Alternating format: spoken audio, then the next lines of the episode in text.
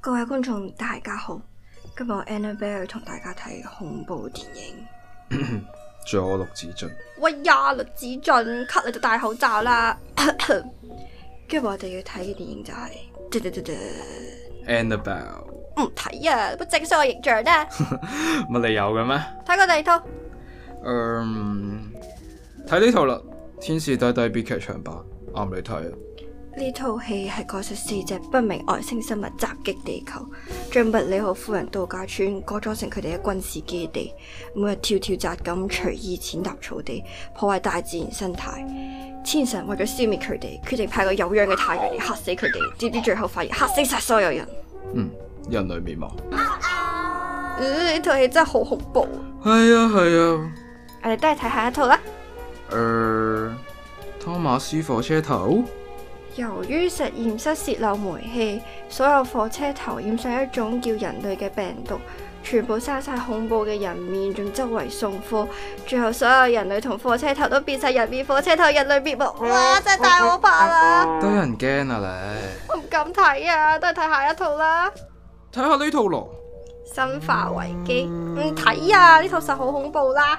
又話睇恐怖片我唔理啊，到你講啦，我講咗三套啦。啊！咁樣係呢套啦，咩嚟噶？ 《喪屍大戰 Iron Man 哇！呢套實好好睇，Iron Man 咁勁，一定打死晒啲喪屍。》 ，No No No，喪屍最後食咗 Iron Man，然後人類滅亡。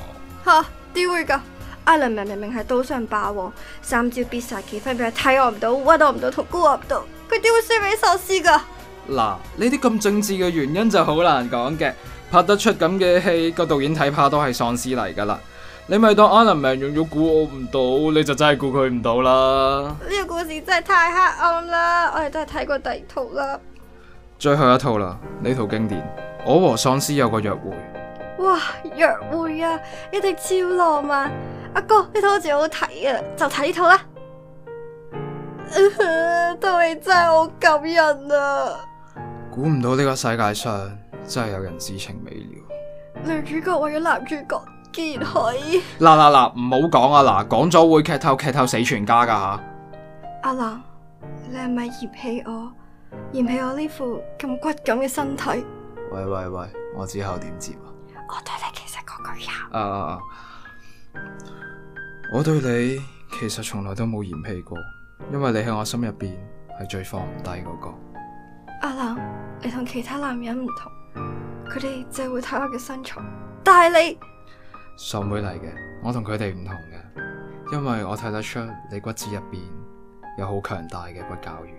阿哥我讀得幾好啊咧！食屎啦你！今集同大家介紹咗好多套恐怖電影，真係諗翻心都寒埋噶。觀眾見到你咁都覺得好心寒啊！下一集我哋會請嚟第一位嘉賓上嚟同大家傾偈，到時見。